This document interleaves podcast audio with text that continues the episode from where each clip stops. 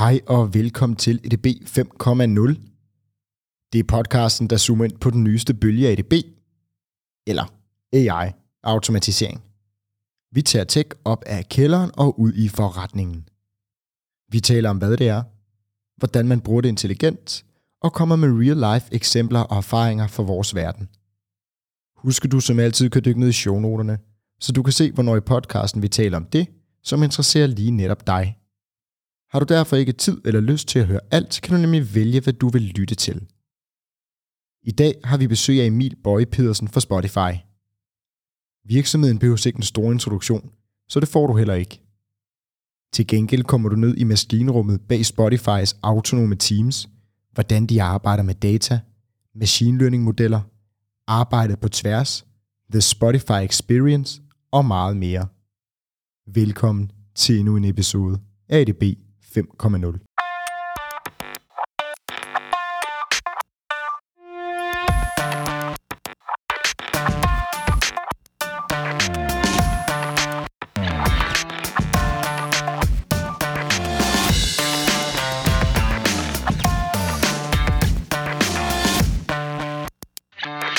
Hej Emil. Hej. Velkommen til. Jamen, uh, tusind tak, Mathias, for at uh, jeg kunne komme forbi i dag. Og du er jo øh, simpelthen cyklet i et, øh, et regnvejr uden lige. Ja, men det var dejligt med lidt uh, dansk vinterregn. Dansk vinterregn. Øh, så altså, er det altså bedre, hvis der er lidt sne, er det ikke det? Jo, men nu kom jeg jo op fra, op fra Stockholm, så nu er nu er nu er jeg vendet mig til det. Så det er den uh, danske flavor, det er regnen, ikke? Og du kommer nemlig fra Stockholm, og som man har kunne høre, så øh, arbejder du jo Spotify. Øh, men før vi ligesom skal dykke ned i Spotify, som vi alle sammen kender, og måske er en af de steder, vi til daglige oplever allermest kunstig intelligens, øh, mere eller mindre ubevidst, så kunne jeg godt tænke mig at høre lidt mere om din baggrund, og hvordan du er endt, hvor du er. Ja, jeg tror heller ikke, øh, det var helt åbenlyst. Øh, så oprindeligt øh, er jeg uddannet biofysiker fra KU, så jeg stod og pipeterede, så det nærmeste, jeg havde med grønne ting, var små grønne celler og sådan noget. Øhm, og øh, derfra så endte jeg lidt med at tage et, øh, tage et sidespring over øh, til at lave en øh, PhD på DTU, faktisk ude på, ude på Risø, det der gamle atomkraftværk, hvor man øh, er gået lidt bort fra atomkraften, men øh, nu over til alt muligt vedvarende energi. Så jeg arbejdede med nogle solceller, og derigennem øh, lavede vi også en masse billeder af dem, og det var faktisk derigennem, jeg først kom i kontakt med med igen kunstig intelligens og de her algoritmer. Man begyndte lige at køre noget deep learning på, øh, på, på billeder, men øh, lærte i virkeligheden lave en masse de gamle metoder, øh, før jeg så øh, flyttede op til Sverige og begyndte at arbejde. Og øhm, hvad kan man sige, springet fra øh, din øh, biofysiker og, og din PhD til, til at arbejde med deep learning osv., var det en meget naturlig kobling, eller skulle du omstille dig meget? Altså, jeg tror meget af det Altså, der er jo mange algoritmer og meget med at arbejde med data og fitte ting, som er meget naturligt. Øh, jeg tror, det er en meget sjov verden egentlig at komme ind i, hvor at... Øh, jeg, jeg, jeg lavet også meget eksperimenter, og det synes jeg også er nogle af de ting, man ligesom også, øh, også kender fra, fra, fra AI, ikke? at man, man kan godt lave nogle teorier, man kan godt lave noget matematik, men meget af det er også at prøve at finde ud af, hvad der egentlig virker i praksis. Øh, så det synes jeg egentlig har været en øh, rigtig fed rejse. Jeg tror, hvis vi skal tage den lidt længere frem, begyndte jeg så at arbejde for det her e-commerce Klarna, hvor jeg tror, jeg er mere rigtig øh, for fingrene i det, og vi begynder at ligesom sætte modeller i produktion øh, til at detektere noget bedrageri og kreditvurdering og sådan noget. Øh, så sådan noget gammeldags øh, machine learning, men sådan lidt mere, hvordan, hvordan virker det egentlig ude i virksomhederne. Ja, og der er vi i Stockholm nu. Der er ja, du flyttet til Stockholm. Præcis. Og arbejder ja. for, for Klarna. Kan du prøve at fortælle lidt mere om det her fraud detection? Det er jo noget, vi har, øh, vi har ventet blandt andet før, blandt andet med ATP her mm. i mhm. podcasten, som jo udbetaler to ud af tre offentlige kroner i, i Danmark. Øh, og der øh, er, er jo nogen derude, der prøver at snyde en gang imellem. Ja, præcis. Så når man skal arbejde med de her fraud detection modeller, hvordan gør man så? Hvilke ting leder man efter? Hvilke parametre sætter man op? Ja, men det er et super godt spørgsmål, og i virkeligheden kom jeg ind på et øh, lidt sjovt tidspunkt i Klarna, der hvor man egentlig kørte rigtig meget manuelt, så man havde en masse, øh, jeg vil sige ret høj, højt uddannede folk til faktisk at sidde, kigge på handler, øh, som måske ikke var blevet betalt, eller som man tænkte var mistænkeligt, og så simpelthen bygge regler, altså sådan lidt øh, menneskeregler, du ved, om hvis beløbet er over det her, hvis det kommer fra det her, hvis, du, øh, hvis vi ikke kan matche de her ting. Øh, så det var egentlig den tilgang, man havde, øh, men eftersom man blev ved med at vokse, kunne man godt se, at man skulle ansætte flere og flere folk til at lave de her regler, øh, og til at kigge øh, sager igennem, og det var jo super øh, gode, øh, gode indsigter, de kom med, og øh, de ligesom sad og flaggede manuelt, så du havde en masse annoteret data i virkeligheden, så det var jo, øh, ja, det lå jo lige til højre benet, at man så også kunne begynde at lave nogle modeller, der så kunne gå ind og hjælpe det, så det er ikke fordi, man ligesom blev 100% øh, af med, med, med menneskerne, men man kunne pludselig få dem til og, og ligesom vokse, skalere med firmaet, så man ikke skulle uh, til at ansætte flere hundrede, men kunne holde det på sådan en 20-25 stykker. Og er det ikke netop det smukke ved, ved brugen af kunstig intelligens, samspillet mellem teknologi og mennesker? Jo, det synes jeg. Smukt. Øhm, hvis vi hopper videre fra, øh, fra Klarna, øh, hvor du arbejder i, i Stockholm, så får du job i Spotify. Ja, præcis. Så jeg kommer ind, øh, ind i, øh, i sådan Spotify. Øh, I virkeligheden, der er nogle af mine kollegaer der fra Klarna, som er skiftet over, øh, og siger, at Spotify er et fedt sted, så det, det vil jeg også godt, øh, godt, godt prøve. Jeg kommer over i, øh, i virkeligheden afdelingen, øh, som kender lidt til noget data science, men har været lidt... Øh, udsultet af det, skal man sige. Så de har ligesom haft en data scientist, så er der gået et års tid, og, og så har de ikke haft nogen, og nu kommer jeg så ind som sådan lidt den første data scientist i, øh, hvad der hed Playback på det tidspunkt, og nu hedder den PlayX. Så det er sådan en lille afdeling, der står for at ligesom i virkeligheden alt det bagved. Så hvis du kan se en knap på Spotify, så, så har vi ikke noget med den at gøre, men øh, hvordan kommer lyden fra labels, som ejer alt musikken, pludselig hen på din telefon, det er så os, der står for, står for det her, alle de skridt, der er der. Spændende. Og øhm, vi kender jo alle sammen Spotify, så det er ikke fordi, vi skal have en introduktion til, hvad Spotify de laver. Og uden du skal tegne et organisationsdiagram op eller fortælle om strategiske hemmeligheder, kan du så ikke give sådan overordnet billede af, hvad for en organisation Spotify er, og hvordan virksomheden arbejder med data? Jo, helt sikkert. Øh, jeg tror, hvis man tager sådan de helt store helikopterbriller på, eller sådan noget, er der jo rigtig mange afdelinger i Spotify. Så der er ligesom der hele tech-delen, som er nok den, jeg kommer til at snakke mere om lige om lidt. Men vi har jo også en masse, øh, altså for eksempel musikfolk, som arbejder med at lave playlist, med label relations. Der er jo selvfølgelig en masse legal. Der er folk, der sælger ads. Der er alle mulige ting, som man kan forestille sig sådan et øh, kæmpe firma øh, har. Og hvis vi går lidt ind mere i sådan tech-delen der, hvor jeg sidder, øh, så sidder jeg meget med den her experience, øh, som netop er nogle af de søster, kan man sige, afdelinger, vi har, er netop dem, der laver, hvordan ser knapperne ud, hvordan er, øh, alle, hvordan er oplevelsen, hvad skal vi finde på af nye ting, hvordan kan vi gøre det lettere for dig, hvordan kan vi få dig til at op, opdage ny, øh, ny musik og så videre. Øh, og min del er jo så igen meget teknisk og tung ind i øh, sådan, øh, backenden nærmest, hvordan oh, men hvor hurtigt går det, eller sådan noget, er shuffle random nok, er det sådan virkelig nogle nørde spørgsmål, man også kan komme ind på der.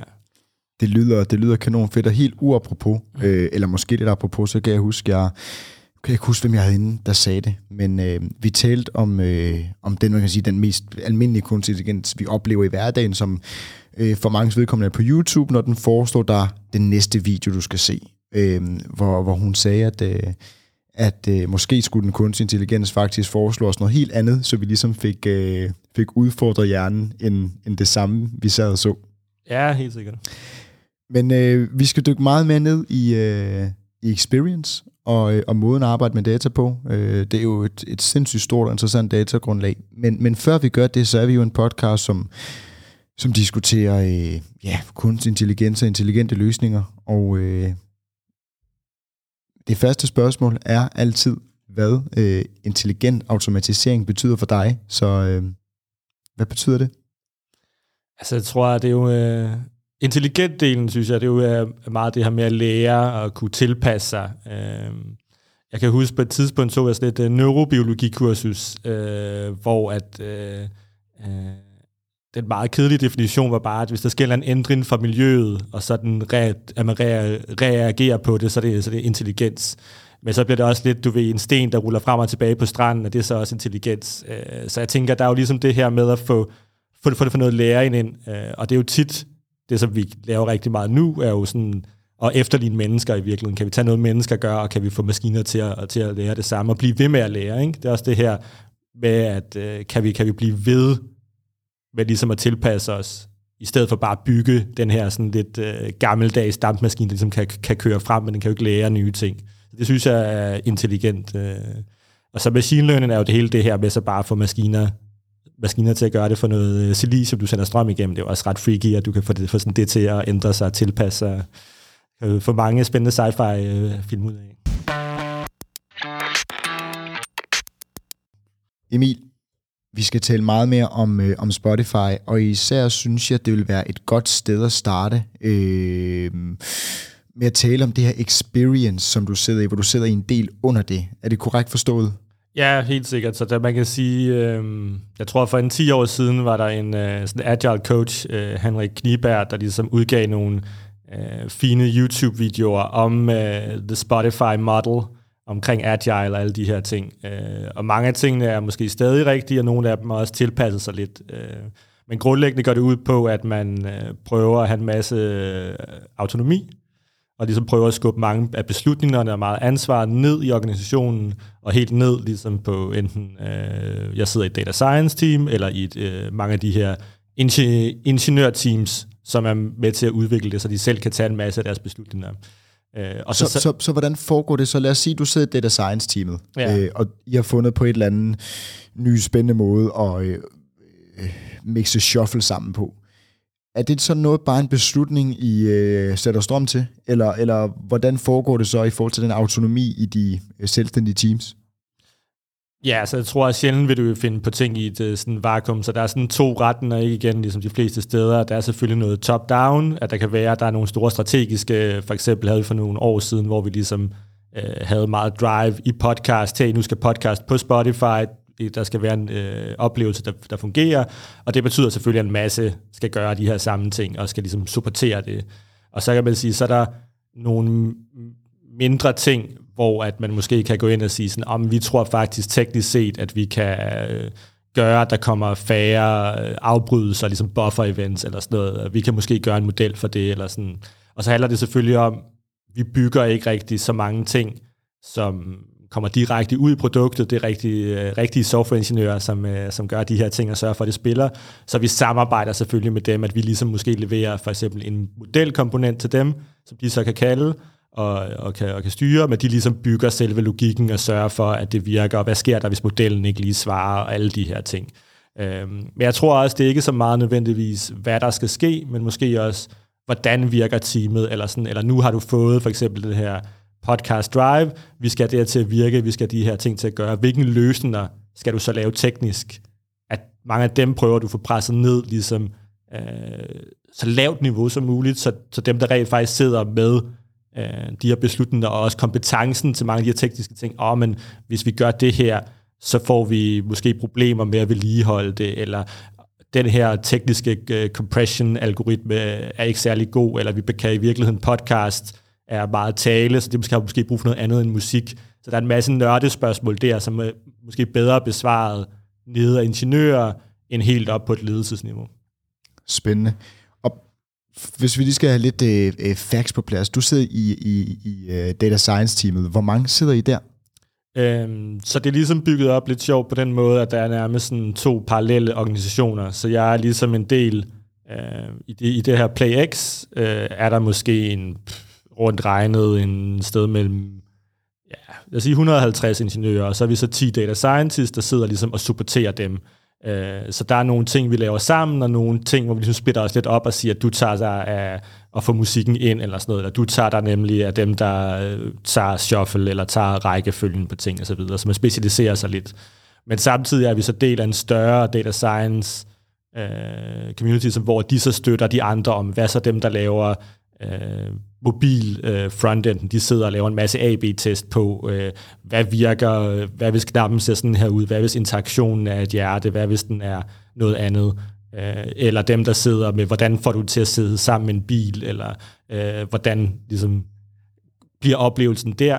Øh, så vi har ligesom noget samarbejde med alle de her data scientists i de forskellige, og også user researchers, som sidder i den her insights-organisation, øh, samtidig med, at vi arbejder super tæt på alle de ingeniører, øh, viser. Så når vi planlægger ting og sådan noget, har vi mere at gøre med ingeniørerne, men når vi skal blive inspireret af hinanden, eller snakke om, hvilke værktøjer vi bruger, så er det data science-folket og de her insights-community, øh, som vi snakker med. Spændende.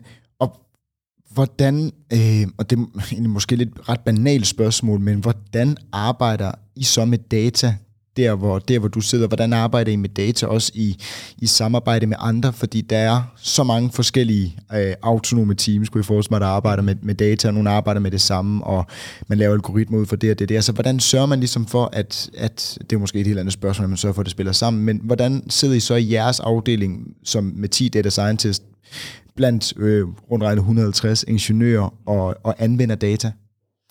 Jamen, det er et, et godt spørgsmål. Så der er bygget op, der er ligesom også øh, en helt, helt anden afdeling af Spotify, som ligesom kører mere på interne værktøjer og sørger for, at der er nogle ordentlige måder, for eksempel at søge igennem alle de, de datasæt, vi har osv. Og der er også en masse øh, open source tool i virkeligheden, så Spotify har open source nogle af deres løsninger. Så det, vi har for eksempel noget, der hedder Backstage, som er open source, man kan finde på GitHub og så videre, som er et løsning til både at opdage alle dine services, så alt det her software, men også alle de her datasæt, der bliver produceret. Så hvis der er nogen ligesom i ads eller et helt andet sted af organisationen, som har lavet et datasæt, så kan jeg stadig gå ind på vores ligesom, interne portal her, søge det frem, se hvem der bruger det, hvilke queries skriver de øh, normalt til det, måske spørge dem om, øh, hey, hvordan er det, eller også søge direkte adgang til det igen med GDPR, så der er en masse af de her ting, der er bygget ind, så i forhold til måske mange andre steder, øh, hvor jeg også har været, hvor det var måske en meget manuel proces, har man ligesom prøvet igen at automatisere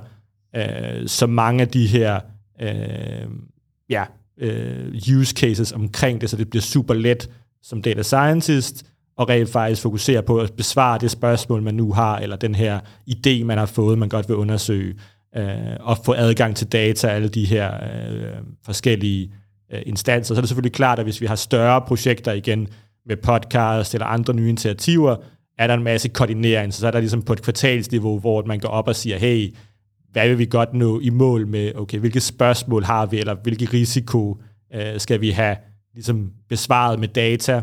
Så der er et helt framework omkring sådan, øh, de kalder det DIPS, eller sådan noget i forhold til Data, Insights and Beliefs, hvor man prøver at kvantificere, hvor data jo spiller øh, en høj grad øh, i beslutningsprocessen. Så der er både det her måske med at bygge en model, der kan komme i produktion, men der er også rigtig meget øh, grund til, at vi ligesom tit kommer under hatten af insights, i stedet for det her med at feedback, og i virkeligheden bruges til at blive datadrevne, til at tage beslutninger baseret på, hvad vi egentlig kan se ude i forretningen.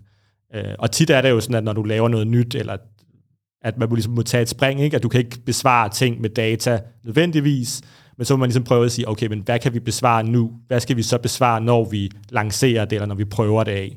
Og, så kan, og det er så meget der, at øh, både data scientists, og i virkeligheden, det har jeg ikke snakket super meget om, men i nogle af vores søsterorganisationer sidder der så også rigtig mange user researchers, så folk mere med en sociologi-baggrund eller antropologi, der kan gå ud, interviewe folk, rigtig forstå, hvad sker der egentlig på et helt andet niveau, på individniveau, end du kan gøre, når du bare sidder med flere millioner linjer af sådan data. Til gengæld kan de jo så ikke svare på, er det her en person, eller er det 10 procent, er det øh, 50 procent, og, og der kommer vi så ind også og hjælper dem. Så der er sådan en meget samarbejde både med på den måde design, øh, insights og engineering omkring hele den her proces, hvor man bliver nødt til at iterere.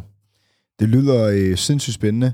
Øh, for et par episoder siden havde jeg øh, et... Øh nu skal jeg passe på, hvad jeg kalder de hed, uh, Will, Will, and, Will and Agency, som beskæftigede sig med film og, og manuskripter osv., som arbejder sammen med en, med en softwareleverandør, og tale meget om det her artistic intelligence versus artificial intelligence, mm. hvor uh, det menneskelige også var utrolig vigtigt, især når man arbejder med kunst, som musik jo er.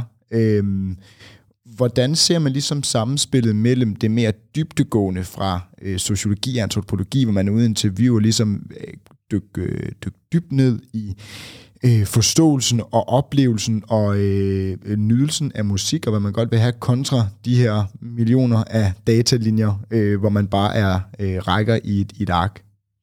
Igen, super, super fedt spørgsmål. Det er også noget, som vi, jeg vil ikke sige, at vi har besvaret det, det er igen fortsat noget, vi, øh, vi, vi debatterer. I sådan helt overordnet niveau snakker vi meget om qual, altså ligesom qualitative, fra de her user researchers, hvor du virkelig får de rigtige svar, og så quantitative fra data scientist, hvor man igen øh, bliver nødt til at fortolke dataen, ikke? eller sådan noget, for eksempel, om en, du lytter længere til Spotify, så er det nok fordi, at den oplevelse, vi har givet dig, har været bedre, men det kan jo også bare være, på grund af alle mulige andre ting. Så når man ligesom går ind og snakker med folk, kan man få nogle dybere svar, ikke? Ja, så hvis jeg skal prøve at eksemplificere, så kan det være, at, at man har lyttet, øh, fordi man er på vej i en, øh, i en bil til arbejde, og så stopper man, fordi man har et møde. Ikke nødvendigvis, fordi at man ikke vil lytte mere til Spotify, hvor den, vil, den kvantitative bare vil vise, at du er stoppet, men den kvalitative rent faktisk siger, okay, det var fordi, jeg skulle til et møde på arbejde. Ja, præcis, og der er jo også en masse ting, som man ikke rigtig tænker over, at Spotify er jo også over hele verden, og der er måske også forskel på, hvordan man, øh, ja, hvordan man fortolker øh, musik, hvordan man fortolker brugeroplevelsen, så er vi også rigtig meget med, når vi for eksempel skal lancere i nye markeder, netop prøve at gå ind og forstå det, som du igen ikke kan gøre bare for data, men du bliver nødt til hen og snakke med folk. Og der er også en masse små, sjove kulturelle forskelle. Ikke? Øh, jeg kan huske på et tidspunkt, vi skulle launche i Sydkorea, hvor at vi har for eksempel et filter for øh, explicit content. Det er ved, hvad hedder det, øh, hvad hedder det 18 år normalt at blive myndig, øh, de fleste steder. Det er det virkelig også i Sydkorea, men der tæller du bare først din, øh, hvad hedder det, din fødselsdag fra, fra, fra, fra 0. Øh, altså, de er ligesom altså 0. skal være 19? Øh, ja, i princippet i det omvendt, ligesom, så jeg tror, øh, vi tæller fra 0, men de tæller fra 1. Du starter ligesom fra 1, ah. så i ah. virkeligheden, så skal vi ligesom, tallet skal være et andet øh, igen. Øh, ja. Så der er altid sådan nogle små kulturnuancer, man også skal have med. Ikke? Men der er jo rigtig meget der, når man går ind øh, og snakker med folk. Så det er også bare spændende tit, øh, laver jo rigtig mange interne præsentationer også, ligesom netop prøve, prøve, for at prøve at forstå de her forskellige øh, ja, metoder, og nogle gange er der også nogle metoder, der måske kan overlappe lidt. Så for eksempel, hvis du skal sætte et survey ud, så kan du sige, så kan du ligesom få data scientisten eller til at gå ind og sige, om oh, vi har de her kriterier, eller hvordan kan vi finde, hvilke users vi egentlig skal sende surveys ud til, og så kan du få de her, øh, hvad hedder det, øh, user researchers, dem her der er til at designe, okay, men hvordan stiller man øh, gode spørgsmål, som ikke ligesom bias, og hvordan fortolker jeg så, at jeg får alle de her fritekstsvar og grupperer dem og prøver at hive et eller andet ud af igen. Så der er ligesom også noget sammenspil nogle gange.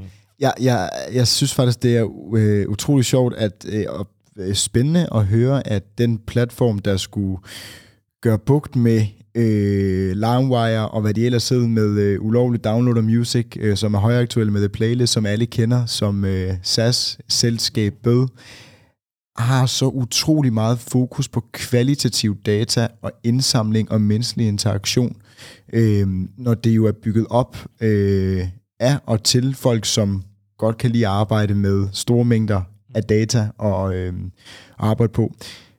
Og for lige at blive lidt i den her, Emil, øh, det har fik, så tror jeg slet ikke, jeg har fået nævnt, men jeg hørte jo dit oplæg på øh, IDAs konference Driving IT omkring øh, Spotify. Og øh, det var jo en, en, et oplæg, hvor du havde visuelt materiale til at understøtte dem, og der var du meget at tale i modeller. Det er selvfølgelig lidt svært at gøre i et radioformat, når du ikke kan visualisere modellerne. Men kan du prøve at fortælle lidt om, hvis vi skal bevæge os ind i den mere nørdede og tekniske del, lidt om nogle af de modeller, du sidder, eller I sidder og arbejder med, og hvordan I anvender dem?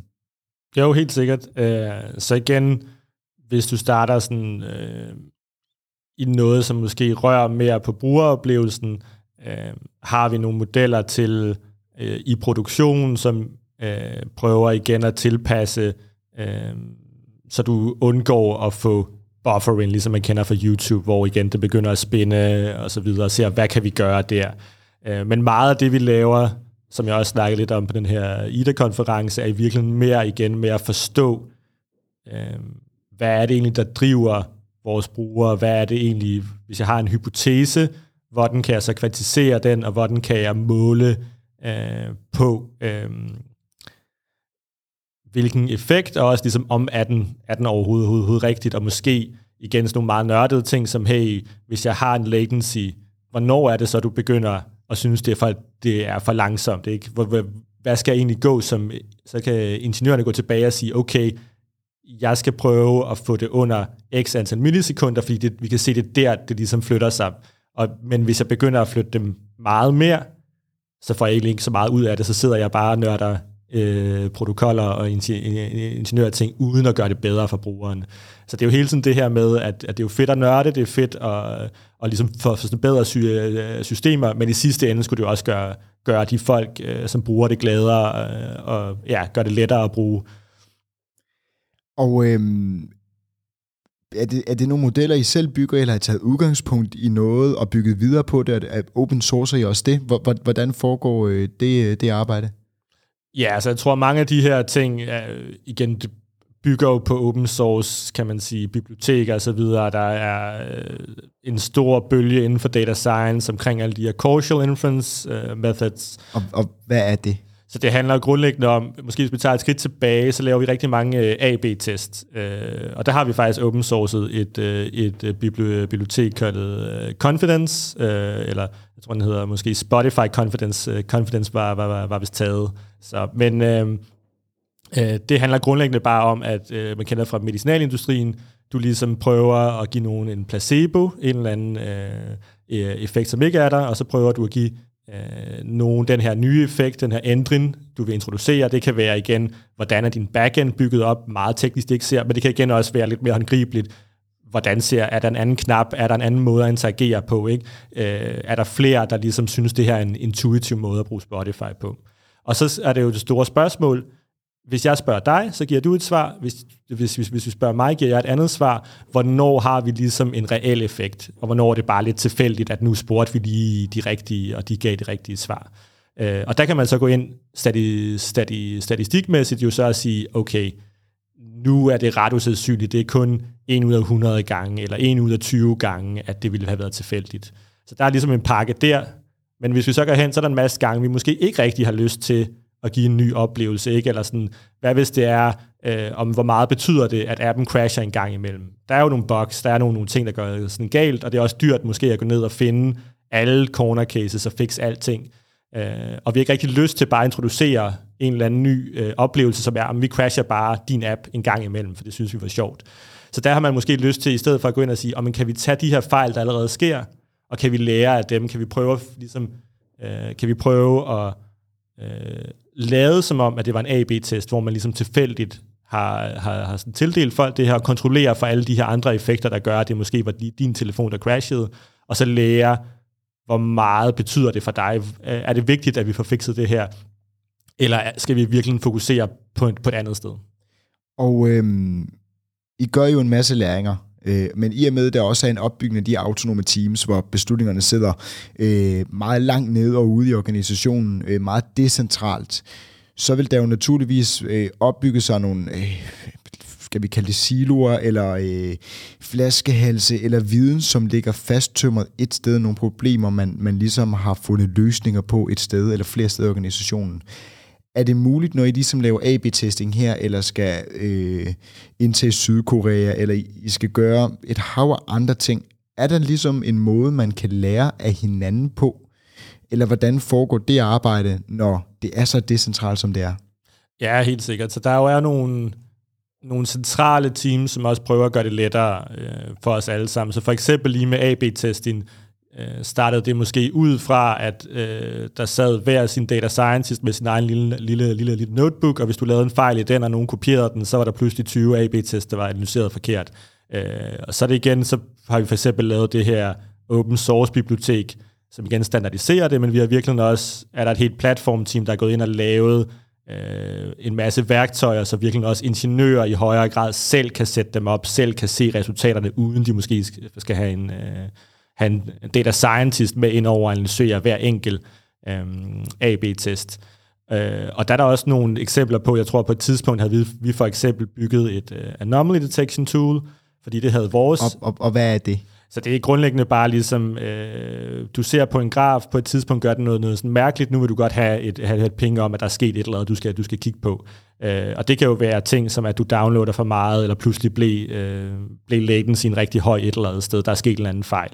Øh, og det er jo rigtig vigtigt for os. Teknisk set, nu måske ikke rigtig vigtigt for resten af Spotify til at starte med, så vi havde vores eget tool, og så på et tidspunkt ligesom har man set, der er nok, der er snakket om, det vil vi egentlig godt have, og bygget så et centralt værktøj, Øh, og så har vi så igen valgt, og så, kan vi, og så migrere til det, og så sagde, hey, okay, vi har det her vores eget værktøj, det kan også de her tre ting, kan I lige implementere det, og så kan vi egentlig flytte over til jeres.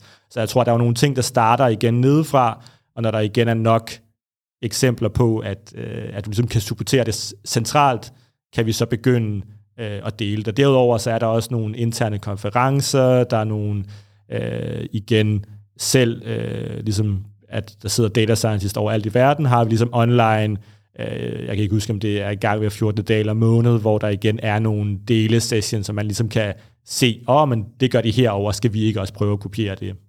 Smart. Øhm, du har nævnt et par gange her, øh, det her eller Spotify-indtog på podcastmarkedet, fordi et Apple Podcast har jo siddet rigtig, rigtig tungt på alt, der hedder øh, lytning af podcast, men man ser også, Spotify er, øh, har hævet sig væsentligt øh, de sidste par år. Ja. Yeah. Når der kommer noget top-down øh, approach, og der er en øh, bestyrelse eller en, en, øh, en management, som, som siger, at øh, nu skal vi øh, også ædes ind på podcastmarkedet, og folk må også godt begynde at lytte podcast ved os. Hvad betyder det så for dit arbejde i, øh, i PlayX under Experience? Ja, det er et super godt spørgsmål. Øh, igen, så kan man sige, meget af de her, vi er lidt inspireret, jeg tror det er Google, der oprindeligt øh, formulerede sådan nogle øh, OKRs, som man ligesom sætter per kvartal, som er står for sådan objective and key results, så man prøver at se, hey, hvad er det egentlig på et meget simpelt niveau, som vi skal prøve at gøre. Øh, så der bliver man ligesom enige om på et eller andet sprog, som nogenlunde alle kan forstå, hvad er det egentlig, som PlayX skal gøre? Hvad er det, som øh, nogle af de andre, dem der bygger frontenden, eller dem der bygger ad sales til podcasten, hvad skal, hvad skal, hvad skal de gøre? Øh, og der er det jo nogle gange, kan man sige, hvor at det ikke er fordi, jeg sidder og bestemmer, det at jeg kan ikke bestemme, at jeg gider ikke lige lave, lave podcast i dag. Selvfølgelig skal vi gøre de her ting, og så prøver vi ligesom at supportere dem bedst, men det bliver, det bliver igen det er måske en sætning eller to, så der er ret stor fortolkning nedenunder, hvordan opnår vi så det her. Og det er her, friheden kommer ind, hvor man så kan gå ind og sige, om man, det er vigtigt for firmaet, at vi finder ud af, øh, hvordan får vi latency ned. Øh, der for eksempel med podcast, er der en del med hosting, så du ved, altså, kan vi hoste på Spotify, kan vi hoste på, øh, bliver det hostet nogle tredjeparts, fordi der skal en masse analytics, eller ad insertion, eller alt muligt ind. Det giver jo selvfølgelig en dårlig oplevelse, at vi som skal sende dem til nogle andre, som måske ikke er lige så gode, som vi er. Øh, Selvfølgelig. Øh, men hvordan kan vi stadig forbedre det, og hvad er egentlig forskellen, hvis vi så skal gå ud og snakke med nogen, hey, kunne det ikke være federe, at du hostede det på Spotify, øh, fordi at så kan vi se, at det bliver x antal hurtigere, og så er der lidt flere, der, der lytter til det. Her øh, afslutningsvis, så, øh, så kunne jeg godt tænke mig at tale lidt om, øh, om noget af det, vi faktisk ikke har fået vendt. Øh, og det er recommenders. Og øh, jeg tror faktisk, jeg nævnte det lidt tidligere i podcasten. Det var så fra, øh, fra noget YouTube og, og noget recommenders. Men noget af det, som gør Spotify unikt, er jo også, når øh, I ligesom kan bruge data til at ja, recommende folk noget, øh, basalt set. Så jeg tænker, kan du prøve at fortælle lidt om, hvor hele rejsen med det her startede, og hvor I har bevæget jer hen, og hvor I måske også bevæger jer hen, uden at skulle afsløre nogen hemmeligheder? Ja, præcis. Det, igen, det er jo ikke det, jeg arbejder mest med, men øh, jeg, synes, jeg synes egentlig, det er en meget sjov øh, historie, hvordan det egentlig starter med, at øh, vi bare har en searchbar, og alle ingeniørerne der i Spotify tænker, det er mega fedt, det handler bare om, du kan lave en playliste, og du kan searche, så hvad du mere brug for. Øh, så alt det der recommenders var i virkeligheden noget, øh, vi havde outsourcet til sådan et øh, Boston-firma, der hedder Econest. Øh, og så sådan lidt en, lidt en efter, eftertanke. Og så er det faktisk... Øh, jeg tror, den første, der laver det, er lidt øh, en, øh, en øh, svensk øh, masterstuderende, så en fyr, der hedder Erik øh, øh, Bernhardsson, som kommer ind og begynder at lave, øh, hvis man har hørt om noget, der hedder collaborative filtering, hvor man begynder at kigge på, igen, du laver nogle ting på en, på en playlist, det er nok fordi, de passer sammen. Hvad hvis jeg prøver at kigge på, øh, hvilke ting du har på en playlist, og, og hvad folk typisk øh, laver øh, på en playlist sammen. Ikke prøve at forstå musikken overhovedet. Øh, altså, og så inddeler man bare de forskellige musik i nogle forskellige kasser? Ja, man inddeler ingen gang. Man er totalt ligeglad, så det handler bare om sådan nogle store matrix øh, hvor du bare ser, hvad er sandsynligt, at ligesom normalt kommer ned i samme kurv, eller i det her tilfælde samme, øh, samme playlist. Men skal man ikke øh, label musikken noget, altså nu siger rock, pop, øh, klassisk, for man ligesom kan sige, men hvad vil det være sandsynligt? Nej, altså det behøves man ikke, men det giver ikke lige så, lige så gode resultater igen, fordi der er jo alle mulige, som så har smagt lidt tilfældige ting sammen. Jeg kan godt lide øh, AC, ACDC sammen med Svanesøen eller et eller andet, så, så pludselig tænker jeg, det er, det, er, det er et godt fit. Så det var faktisk det meget det der Echo, Echonet, som de havde uddelegeret til. De, de kiggede på og sådan søgte hele internettet igennem, og sådan prøvede at sige, hvad siger folk om musik, og prøvede også at analysere, øh, hvad var det, Øh, men de ligesom, de endte så med, at virkelig, vi ender, ender med at købe Econest, og ligesom øh, Erik på et tidspunkt øh, øh, øh, øh, forlader faktisk Spotify, det bliver ikke implementeret, men så bliver han ansat over i øh, New York et par år senere, og får ligesom øh, det banket igennem pludselig. Øh, og så får vi lavet de her, igen den første flagship der, sådan uh, Discover Weekly, og begynder ligesom at have noget øh, rec- øh, recommender systems. Um, men samtidig har vi en masse problemer, eller ikke problemer, men hvad skal man sige, der er en masse ting, som maskinen ikke rigtig forstår, eller ikke kan forudsige i fremtiden, så vi har jo samtidig en masse editors, der sidder og laver øh, playlists. Øh, og på et tidspunkt, de sidder så også en, en stor del over i øh, New York, og de får så snakket sammen på et tidspunkt, øh, og tænker, hey, skal vi ikke prøve at kombinere det? Øh, og til at starte med alle de her machine learning folk, det er super fedt, vi tager bare alt det, som editorsne laver, og så prøver vi at smide det ind i vores machine learning model. Det er jo igen uh, humans, der labeler ting, super fedt, så gør vi det bare. Uh, men det bliver bare ikke super meget bedre af det. Uh, så, så, så det de faktisk ender med at gøre, det er at gøre det omvendt. Så de får uh, igen editorsne til at lave playlists, som i stedet for måske at være 50 track lange, nu er 150 eller 200, og så kan du få machine learning-modellen til så at tilpasse den til dig. Øh, så det er jo igen sådan et lidt sammenspil mellem mennesker og maskiner, ikke? hvor at øh, maskiner måske ikke lige forstår, oh, men hvad sker der, hvilke kulturelle moments er der, hvad sker der i, i øh, sådan musikudviklingen, hvad snakker menneskerne egentlig om. Det er vi jo heldigvis slet ikke, øh, slet ikke endnu, men der kan man stadig ligesom, øh, hvad hedder det, kombi, kombi, kombinere det lidt. Og, øh, og de her recommenders, at det bare, altså, at det sådan teknologi, nu, nu, nu er den sat, og nu har vi øh, lavet den, og så er det bare det, vi, vi fortsætter med de her modeller, eller kommer der til at ske noget, eller kan man se andre ændringer, eller, eller implementerer man den også i andre dele af Spotify, så at sige? Ja, helt sikkert. Så der er jo, der er jo rigtig mange steder, hvordan kan vi få den her, øh, ja, vi har en hel afdeling, der ligesom arbejder med personaliseringen, som vi kalder det. Altså igen, hvordan kan vi gøre det unikt øh, for dig? Øh, og man kan sige, udfordringen tilbage, det er, da vi starter med at gøre det igen, hey, hvordan kan vi bare multi, altså lave mm, selve matematikken gange de her matricer sammen, fordi de er så store og så meget data. Øh, og i dag, igen, fordi der er kommet meget mere modenhed inden for machine learning, er der en, en masse ting, man ligesom prøver at finde ud af, hvordan kan vi gøre, øh, gøre det bedre. Så nu, en af de øh, ting, der bliver snakket meget om i Spotify, er igen sådan det her øh, reinforcement learning, som man måske kender rigtig meget fra spil, hvordan man måske i stedet for bare at tage, hey, hvad er øh, lige, det, lige det næste move, hvad skal, øh, hvad skal tilfældigt i sådan playlisten, prøver at kigge på, øh, hvordan vinder jeg egentlig StarCraft. Det handler jo ikke bare om, at nu skal jeg flytte en unit, men ligesom et længere mål. Så igen, hvad er egentlig en god Spotify-oplevelse på lang bane for dig? Øh, det skal vi ligesom også have, så vi ikke bare, igen, der er jo mange ting som YouTube eller TikTok, som også lidt bliver anklaget for at øh, måske bare fange folk, og ikke nødvendigvis give dem, give dem langsigtet øh, et sådan godt mål. Så det er helt klart et emne. Og vi har også en hel afdeling, der faktisk handler øh, om øh, at ligesom lave tech research, kalder de sig, så måske lave nogle ting og udforske igen sådan meget halvt ak- akademia, halvt sådan, øh, øh, igen produkt. Øh, hvordan kan vi tage nogle af de nye teknologier øh, og, og, og få dem ind. Så der er en masse med transformers, der er noget multimodal learning, der er alle mulige forskellige. Vi har de her large language models, alle de her buzzwords, du også kan finde, hvor de prøver at kigge på, oh, men hvordan virker de her teknologier, kan vi på en eller anden måde få snedet dem tilbage til Spotify og hjælpe med at forbedre produktet. Det synes jeg er et øh, glimrende sted at, at stoppe. Øhm, Tusind tak, fordi du vil komme forbi, Emil. Det har været øh, sindssygt øh, lærerigt og, og spændende. Jeg tager i hvert fald, øh, går i hvert fald fra meget, meget klogere og meget mere oplyst. Tusind tak, fordi du vil komme. Jamen, tusind tak, fordi jeg lige har måttet komme, Mathias. Selv tak.